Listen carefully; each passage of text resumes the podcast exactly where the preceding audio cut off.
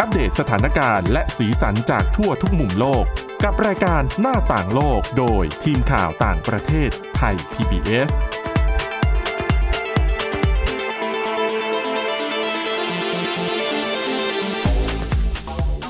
สวัสดีค่ะคุณผู้ฟังต้อนรับเข้าสู่รายการหน้าต่างโลกนะคะ ก็ช่วงนี้หลาย ๆ ท่านนะคะ คุณผู้ฟังก็น่าจะกลับจากการพักผ่อนนะคะ ในช่วงวันหยุดยาวแบบเทศกาลสงกรานต์นะคะ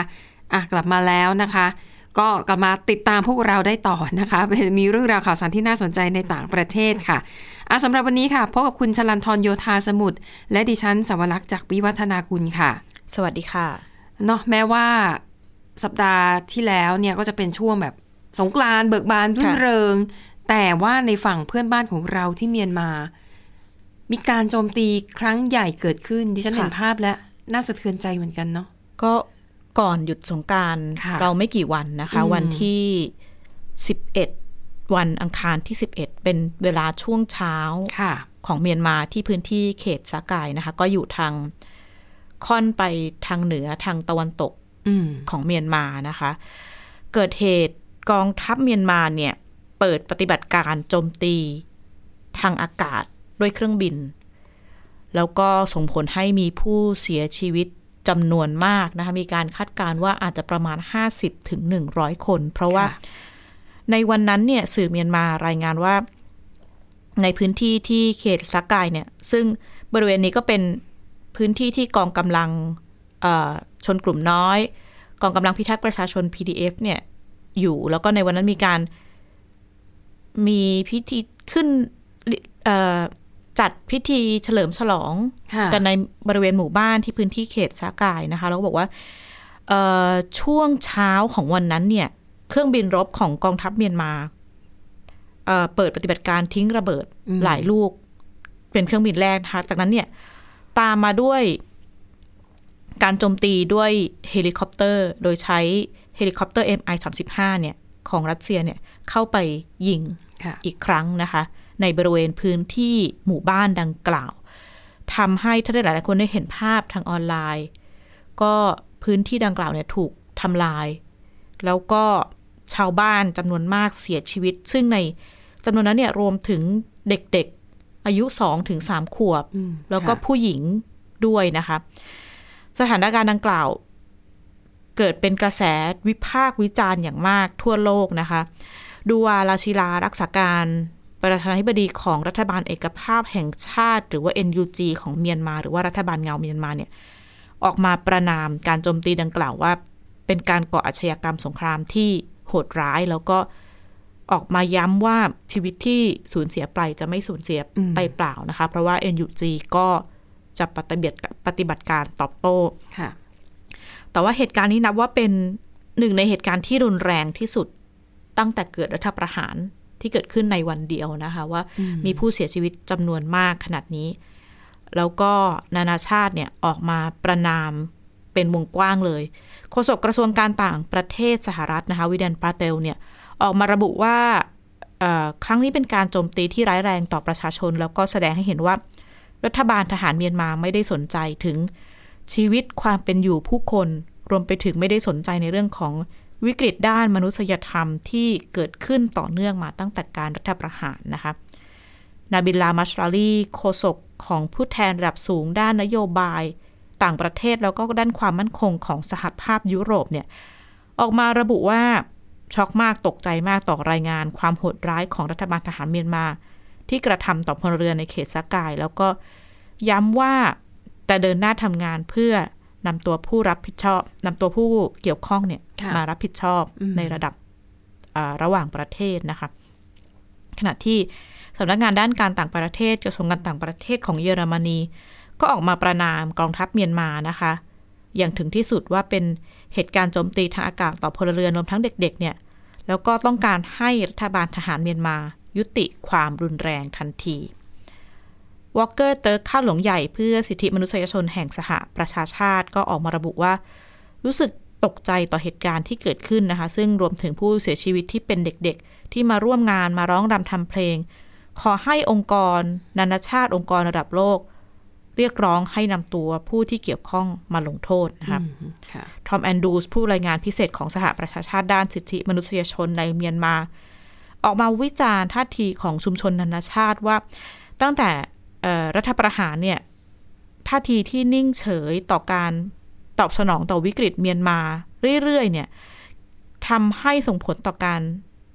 เกิดการโจมตีของกองทัพเมียนมาต่อผู้บริสุทธิ์ รวมทั้งการโจมตีทางอากาศที่เกิดขึ้นล่าสุดด้วยนะคะ โดยมองว่าเป็นความเฉยเมยของชุมชน นานาชาติต่างๆของโลก แล้วก็ประนามไปถึงชาติแล้วก็กลุ่มที่ส่งอาวุธให้กับกองทัพเมียนมา แล้วก็ตั้งคำถามว่าเด็กๆ ชาวเมียนมาเนี่ยจะต้องเสียชีวิตกันอีกกี่คนก่อนที่ผู้นำโลกจะ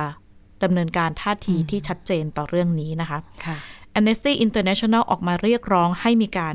ยุติการขายหรือว่าส่งเชื้อเพลิงสำหรับเครื่องบินให้เมียนมาทันทีนี่ก็เป็นท่าทีของ Amnesty นะคะ โดยระบุว่าการขายน้ำมันเชื้อเพลิงเครื่องบินให้กองทัพเมียนมา นับเป็นการละเมิดกฎหมายด้านมนุษยธรรมระหว่างประเทศร วมไปถึงเป็นการสนับสนุนการก่ออาชญากรรมสงคราม แล้วก็เรียกร้องให้มีการยุติห่วงโซ่อุปทานเพื่อช่วยเหลือชีวิตผู้คนนะคะทีนี้หลังเหตุการณ์เนี่ยโฆษกรัฐบาลทหารเมียนมานะคะ ซอมินตุน ออกมายอมรับว่าเป็น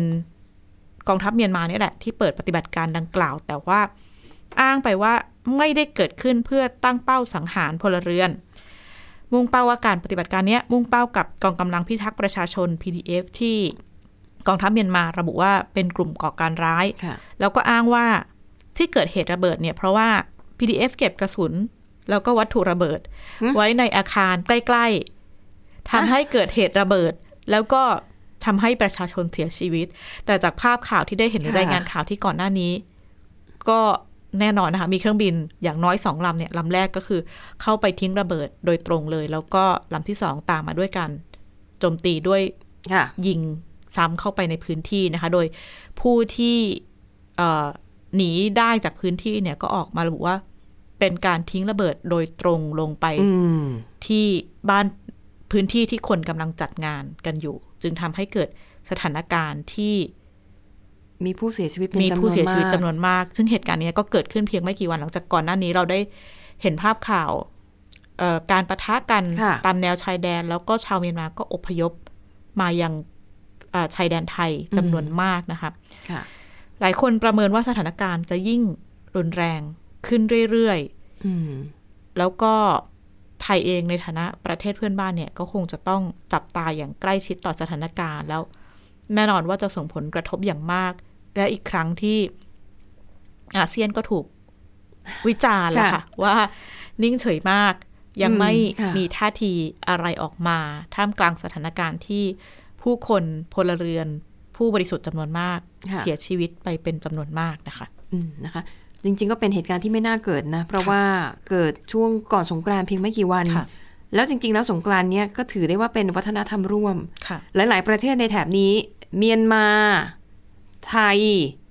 ลาวนี่ก็มีเหมือนมีฉลองปีใหม่ค่ะก็จะมีการจัดการเล่นน้ำนะคะ จริง ๆ มันควรจะเป็นช่วงเวลาแห่งความสุขเนาะก็กลับมาเกิดเหตุร้ายแบบนี้ขึ้นนะคะอะไปต่อกันที่อีกเหตุการณ์หนึ่งนะคะ ที่อิรักไม่รู้ว่าคุณผู้ฟังยังจำได้หรือเปล่า 20 มีนาคม 20 ปีที่แล้วค่ะ คือวันที่สหรัฐอเมริกาตัดสินใจใช้กำลังยกทัพบุก เข้าไปในอิรัก เหตุผลในตอนนั้นก็คือ เชื่อว่าอิรักภายใต้ ตอนนั้นเนี่ยคือซัดดัมฮุสเซนนะคะ เป็นผู้ปกครองเป็นผู้นำเผด็จการของอิรัก เชื่อว่าอิรักในตอนนั้นมีอาวุธที่มีอานุภาพทำลายล้างสูงอยู่ในครอบครองค่ะวันนี้ผ่านไปแล้ว 20 ปี อาวุธที่อเมริกากล่าวหาว่าอิรักมี ไม่มีนะคะค่ะจนถึงตอนนี้ก็ไม่มีหลักฐาน ดังนั้น จริงๆถ้าคุณผู้ฟังสนใจเรื่องนี้นะ แล้วก็ต้องการจะแบบทำความเข้าใจแบบง่าย ๆนะคะ มีมีภาพยนตร์หลายเรื่องเลยเนาะค่ะนำไอเหตุการณ์เนี้ยไปสร้างเป็นภาพยนตร์ค่ะนะคะ บางส่วนเนี่ยก็เหมือนกับเป็นการเปิดโปงสหรัฐอเมริกา ว่าตกลงแล้ววัตถุประสงค์ที่คุณใช้กำลังบุกอิรักเมื่อ 20 ปีก่อนจริง ๆ เนี่ย หวังอะไรกันแน่ ส่วนใหญ่เนี่ยจะมองว่าสหรัฐต้องการน้ำมัน ต้องการแหล่งน้ำมันก็เลยใช้เรื่องอาวุธอนุภาพทำลายล้างสูงเนี่ยเป็นข้ออ้างนะคะค่ะวันนี้นะคะ ครบ 20 ปีผ่านไปแล้วค่ะ ทาง Gallup International นะคะเขาได้ทำแบบสำรวจ สอบถามความคิดเห็นของชาวอิรักว่าผ่านไป 20 ปีเขามีความคิดเห็นอย่างไรบ้างนะคะ กับการที่ประเทศของเขาเนี่ยถูกสหรัฐอเมริกาบุกรุกราน แล้วก็เป็นเหตุให้ซัดดัมฮุสเซนน่ะก็ คือถูกโค่นอำนาจค่ะแล้วก็เสียชีวิตในเวลาต่อมานะคะ น่าสนใจค่ะคุณชลันทรผลการสำรวจความคิดเห็นนะ คนอิรักส่วนใหญ่บอกว่า อิรักในยุคซัดดัมฮุสเซนน่ะค่ะดีกว่าอิรักในยุคปัจจุบันนี้ค่ะแต่ก็อย่าลืมนะคะคุณผู้ฟังคือมันผ่านไปแล้ว20ปี อายุคนเนี่ยเท่าไหร่ คนที่อยู่ในเหตุการณ์อิรักเอ่ออเมริกาบุกอิรักตอนนั้นก็คืออะสมมติถ้าอายุ20ปี ตอนนี้ก็อายุ40ปีค่ะแล้วนะ ดังนั้นเนี่ย การสอบถามความคิดเห็นนะคะเขาเลยบอกว่าเน้นเฉพาะกลุ่มผู้ใหญ่เท่านั้นอืมก็อย่างน้อยก็ต้องอายุ20 40ปีขึ้นไป เพราะว่าเป็นกลุ่มที่ยังมีความทรงจำยังมีประสบการณ์ในยุคของซัดดัมฮุสเซนอยู่นะคะค่ะผลการสำรวจความคิดเห็นค่ะ 60%บอกว่า ประเทศอิรักแย่กว่าเดิม หลังจากที่ถูกสหรัฐอเมริการุกรานค่ะมี 40%บอกว่าดีขึ้นอืม เหมือนกับเป็นการช่วยปลดแอกอิรักออกจากการปกครองของผู้นำเผด็จการนะคะ ในขณะเดียวกันค่ะ อันนี้คือในแง่ร้ายนะ ที่มองว่าอิรักเนี่ยมันแย่ลง แต่ถ้าหากว่ามองในแง่ของเศรษฐกิจ ภาพรวมมองว่าดีขึ้นนะคะ เพราะว่าอิรักในยุคของซัดดัมฮุสเซนแน่นอน คือปกครองภายใต้ผู้นำเผด็จการมันก็จะมีปัญหาความยากจนค่ะการกดขี่ข่มเหงประชาชน โดยเฉพาะอย่างยิ่งมีความแตกแยกทางเรื่องศาสนาด้วย ผลการสำรวจนะคะเขาพบว่าความคิดเห็นของชาวอิรักเนี่ยหนึ่งในสามของคนที่ตอบแบบสอบถาม คิดว่าตอนนี้อิรักยังเป็นประเทศยากจนอยู่ค่ะ ซึ่งสัดส่วนมันน้อยลงนะ เพราะว่าเมื่อเทียบกับ 20 ปีที่แล้ว คนอิรักสองในสามบอกว่าประเทศยากจน แต่มาตอนนี้เหลือแค่หนึ่งในสามแสดงว่าการรับรู้เรื่องความยากจนของคนอิรักนั้น รู้สึกว่าประเทศมันดีขึ้น คนจนน้อยลงนะคะ นอกจากนี้ค่ะ อย่างที่บอก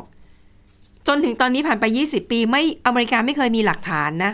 ว่าไออาวุธที่มีอนุภาพทลายล้างสูงของค่ะอิรักเนี่ย มันอยู่ที่ไหนมันมีจริงหรือเปล่านะคะทีนี้อยากจะย้อนกลับไปนิดหนึ่งว่า มันไม่ใช่ว่าจู่ๆสหรัฐใช้กำลังบุกอิรักนะคะ มันมีเหตุการณ์ก่อนหน้านั้น การบุกอิรักเนี่ยเกิดขึ้นในปี 2003 ค่ะสองปีก่อนหน้านั้นเกิดเหตุอ่าไม่ กลุ่มก่อการค่ะร้าย ถล่มอาคาร World Trade Center แล้วก็โจมตีหลายจุดในสหรัฐ มันเป็นเหตุการณ์ที่ต่อเนื่องกันมาค่ะนะคะ แล้วก็ในก่อนหน้านั้นอีกนะคะ ปี 1990 ถึง 1991 อิรักเนี่ยเคยใช้กำลังบุกคูเวตอืมเหตุการณ์ทั้งหมดเนี่ยมันผสมกัน แล้วก็มันนำไปสู่การที่คณะมนตรีความมั่นคงแห่งสหประชาชาติเนี่ยนะคะเขามีคำสั่งว่าให้อิรักเนี่ยจะต้องทำลายอาวุธที่มีอนุภาพทำลายล้างสูงของตัวเองค่ะซึ่ง หมายถึงอาวุธนิวเคลียร์อาวุธชีวภาพอาวุธเคมี แล้วก็ขีปนาวุธ คือสั่งให้อิรักทำลายแต่ อิรักไม่ได้ออกมาปฏิบัติตามคำสั่งของค่ะ UNSC นะคะ อเมริกาค่ะ ก็เลยใช้ข้ออ้างเนี้ย ไปขอให้สภาของสหรัฐเนี่ย อนุมัติให้อเมริกาเนี่ยบุกค่ะที่น่าสังเกตนะคุณผู้ฟัง ตอนนั้นอเมริกาบุกอยู่ประเทศเดียวนะคะ พันธมิตรประเทศอื่นๆเนี่ยเขาไม่เอาด้วยอืมนะคะ ดังนั้นค่ะ ก็เลยมีการสำรวจความเห็นของชาวอิรักว่า คุณคิดว่าอะไรคือเหตุผลที่แท้จริง ที่ทำให้สหรัฐอเมริกาตัดสินใจบุกอิรักในปี 2003 เขาพบว่า 51%เชื่อว่าสหรัฐต้องการขโมยทรัพยากรของอิรัก โดยเฉพาะอย่างยิ่งน้ำมันในเขตตะวันออกเฉียงใต้ ค่ะ นะคะ แล้วก็มีแก๊สธรรมชาติ ซึ่งอเมริกาเชื่อว่ามันมีอยู่จริง เหตุผลข้อต่อมาค่ะ 29%เชื่อว่าสหรัฐต้องการโค่นอำนาจของระบอบเก่านะคะ 8%เชื่อว่าที่สหรัฐทำไปเนี่ยเพื่อประโยชน์ของบริษัทในอเมริกาเองอย่างเช่น บริษัทค้าอาวุธค่ะนะคะ6%เชื่อว่าสหรัฐเนี่ยต้องการต่อสู้กับขบวนการก่อการร้าย เพราะว่ามันมีรากมาจากไอเหตุการณ์ วินาศกรรม 9-11ค่ะนะคะ แล้วก็ 5%เชื่อว่าสหรัฐอะมีความตั้งใจที่จะนำประชาธิปไตยมาสู่อิรัก แต่สัดส่วนน้อยเนาะ5%เอง ในขณะที่ 51%เชื่อว่าสหรัฐต้องการขโมยน้ำมันนะคะ จริง ๆ แล้วในช่วงนั้นก็จะมีเรียกว่าช่วงอาหรับสปริง ช่วงรอยต่อปี 2010ถึง2011 มันก็จะมีเหตุการณ์ในลักษณะเนี่ยที่ประชาชนในประเทศพยายามที่จะลุกขึ้นมาโค่นล้มผู้นำเผด็จการของตัวเองนะคะ คือซัดดัมฮุสเซนก็เป็นหนึ่งในค่ะผู้นำเผด็จการนะคะแต่ว่าดิฉันจำได้เหมือนกับว่าตอนนั้นเนี่ยก็จะมีผู้นำเผด็จการหลาย ๆ คนนะที่ถูกประชาชนขึ้นมาต่อต้านตัวเองบอกว่า ถ้าหากว่าผม ซึ่งเป็นปกครองประเทศมานานเป็นสิบสิบปีลงจากอำนาจเนี่ย ประเทศมันจะเข้าสู่หายนะค่ะมันจะเกิดภัยพิบัตินะคะ ซึ่งดิฉันว่าในกรณีของอิรักเนี่ยอาจจะคล้าย ๆ กันอืมเพราะว่าพอผู้นำไม่อยู่แล้วมันมันดูแตกกระสานสั้นเซนค่ะไปหมด และผู้นำคนใหม่ที่ขึ้นมาก็ มันไม่ได้มีบารมี พอที่จะควบคุมทุกอย่างในประเทศได้นะคะอะนี่ก็คือเหตุการณ์ 20 ปี ที่สหรัฐอเมริกาใช้กำลังบุกอิรักค่ะ แล้วก็เขาบอกว่าตอนนี้เนี่ยอเมริกายังมีทหารที่ประจำการอยู่ในอิรักนะคะเขาก็สอบถามความเห็นอีกว่า สหรัฐเนี่ยควรจะถอนกำลังออกจากอิรักหรือไม่อืมก่อนหน้านี้ที่อัฟกานิสถานใช่ไหมคะ ที่ไบเดนก็มีคำสั่งให้ถอน คือล่าสุดไบเดนออกมายอมรับแล้วนะ ว่าการถอนทหารสหรัฐออกจากอัฟกานิสถาน เป็นการตัดสินใจที่ผิดพลาด แล้วก็เป็นการประเมินข่าวกรองที่ไม่ได้ตรงกับข้อเท็จจริง พอถอนออกมากลายเป็นกลุ่มตอริบานก็กลับมาเรืองอำนาจอีกครั้งค่ะนะคะ ดังนั้นในกรณีของอิรักเนี่ยแบบสอบถามความคิดเห็นนะคะ ความเห็นที่มากที่สุดเนี่ย 47%อยากจะให้สหรัฐถอนกำลังออกจากอิรักโดยทันที รองลงมาค่ะ 17%บอกว่า อยากจะให้กองกำลังสหรัฐอยู่ต่อไปอืมคือถ้าถอนออกไปเนี่ย ประชาชนจะไม่มีที่พึ่งค่ะนะคะ 13%อยากจะให้สหรัฐคงกำลังทหารไว้แบบไม่มีกำหนดนะคะ ที่น่าสนใจค่ะคือ 6%บอกว่า เกรงว่าถ้าหากสหรัฐถอนทัพออกไปในตอนนี้ กลุ่มรัฐอิสลามหรือ IS ค่ะจะกลับเข้ามายึดครองอิรักอืมอันนี้น่าสนใจนะคะอ่า ดังนั้นสหรัฐอเมริกาจะตัดสินใจอย่างไรกับเรื่องนี้คงต้องคิดหนักๆ เพราะว่ามีบทเรียนมาจากอัฟกานิสถานแล้วนะคะอะนี่ก็คือความคิดเห็นของชาวอิรักนะคะ ดูโดยภาพรวมแล้วเนี่ยก็ยังไม่ค่อยพึงพอใจกับสิ่งที่เป็นอยู่สักเท่าไหร่นะคะ แล้วก็ผู้ตอบแบบสอบถามส่วนใหญ่อยากจะเป็นพันธมิตรทางเศรษฐกิจกับจีนมากกว่าสหรัฐอืมนะคะ 39%บอกว่าอยากเป็นพันธมิตรกับจีน ในแง่ของเศรษฐกิจนะ 27%บอกว่าอยากเป็นพันธมิตรกับสหรัฐ ในแง่ของเศรษฐกิจค่ะเช่นกัน ประเทศรองรองลงมาที่ชาวอิรักเห็นว่าน่าจะไปผูกสัมพันธ์ด้วยก็คือตุรกี รัสเซียแล้วก็อิหร่านอืมทำไมถึงเป็นประเทศในโซนนี้ค่ะ ย้อนหลังกลับไปนานหน่อยคุณผู้ฟังไม่น่าจะจำได้หรือเปล่าเอ่อมียุคหนึ่งที่สหรัฐเนี่ยจะตราหมายหัวสามประเทศว่าเป็นอืมอักษะปีศาจ อิรัก อิหร่าน เกาหลีเหนือค่ะดังนั้นไม่แปลกใจว่าทำไมคนอิรักรู้สึกว่าเอออิหร่าน ดูดูน่าจะเป็นประเทศที่ไปผูกสัมพันธ์ได้อืมนะคะอะอันนั้นก็เป็นเรื่องราว การบ้านการเมือง เหตุการณ์รุนแรงที่เกิดขึ้นในต่างประเทศค่ะอะปิดท้ายไปดูเทรนด์เรื่องของการลาออกครั้งใหญ่ค่ะ ภาษาอังกฤษใช้คำว่า the great resign- เอ่อ resignation อืมก็เป็นปรากฏการณ์ที่เกิดขึ้นในช่วงยุคโควิดค่ะ -19 นะคะ ในตอนนั้นเนี่ย มีคนจำนวนมากเลยลาออกจากงานค่ะเหตุผลหลักๆ ตอนนั้นก็คือหนึ่งเรื่องของโควิดทำงานอยู่กับบ้าน หลายคนรู้สึกว่าชีวิตการทำงานมันมันไม่มีความสุข หรือบางคนรู้สึกว่า ขนาดมีการระบาดแล้วเนี่ย หัวหน้ายังสั่งให้เราต้องไปทำงานหรือว่าอืมไปทำงานแล้วอาจจะรู้สึกว่ามีความเสี่ยงที่ฉันจะติดเชื้อค่ะเช่นอาจจะเป็นพนักงานขายของ หรือว่าเป็นพนักงานที่ต้องประจำอยู่หน้าร้าน ก็อาจจะทำให้หลายคนตัดสินใจ